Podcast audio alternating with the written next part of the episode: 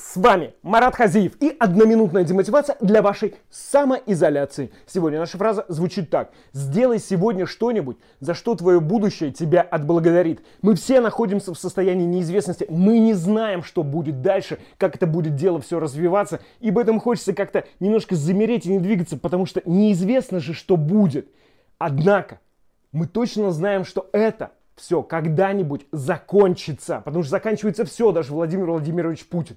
Заканчивается все. И вот тогда, в тот момент, когда это будет все заканчиваться, вам нужно сделать новый рывок. Но для этого нужно начать готовиться уже сейчас. Понимая, что это закончится, нужно сейчас начинать что-то делать, чтобы после того, как жизнь войдет в другое русло, да, закончатся все эти карантины и болезни, вы начали активно двигаться к восстановлению дохода, к достижению своих целей. Но начинать нужно прямо сейчас.